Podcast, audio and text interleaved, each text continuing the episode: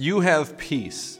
Uh, peace is knowing that everything in your life is whole and complete. There is nothing missing.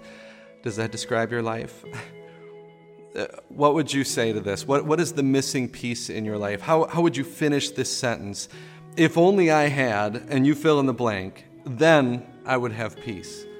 And truthfully, some search for it their entire lives, but they never find it. They, they kind of miss the point of this life.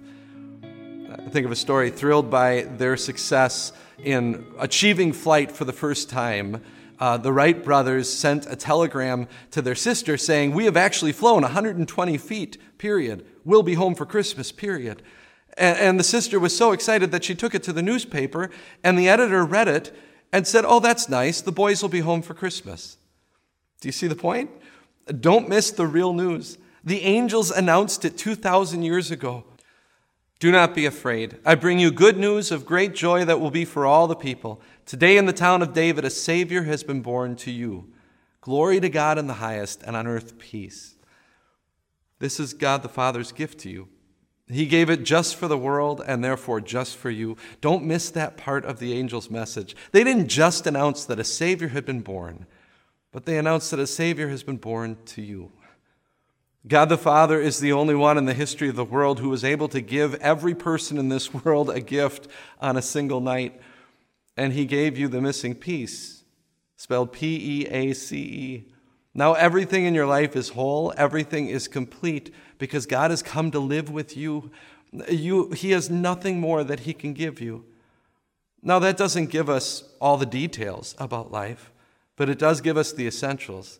It doesn't tell us the, the why or the where or the when or even the what, but it gives us even better. It tells us the who. Jesus, the one who would be wrapped in cloths at his birth, uh, would also be wrapped in cloths at his grave when he gave his life for your salvation and mine. You see, it's why he came. Jesus didn't come to give us warm fuzzies at his birth, but by his birth, he came to give us peace. So now, don't be afraid of anything. You are whole because of Jesus. It's what brings you peace.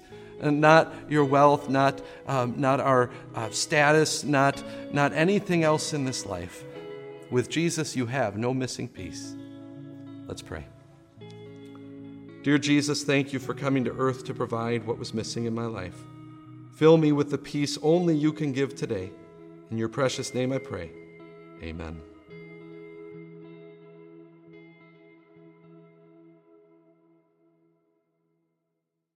Hey everyone, Pastor Mike here with Time of Grace. Uh, thank you so much for checking out our podcast, and we'd love for this podcast to be a blessing to you in the days to come.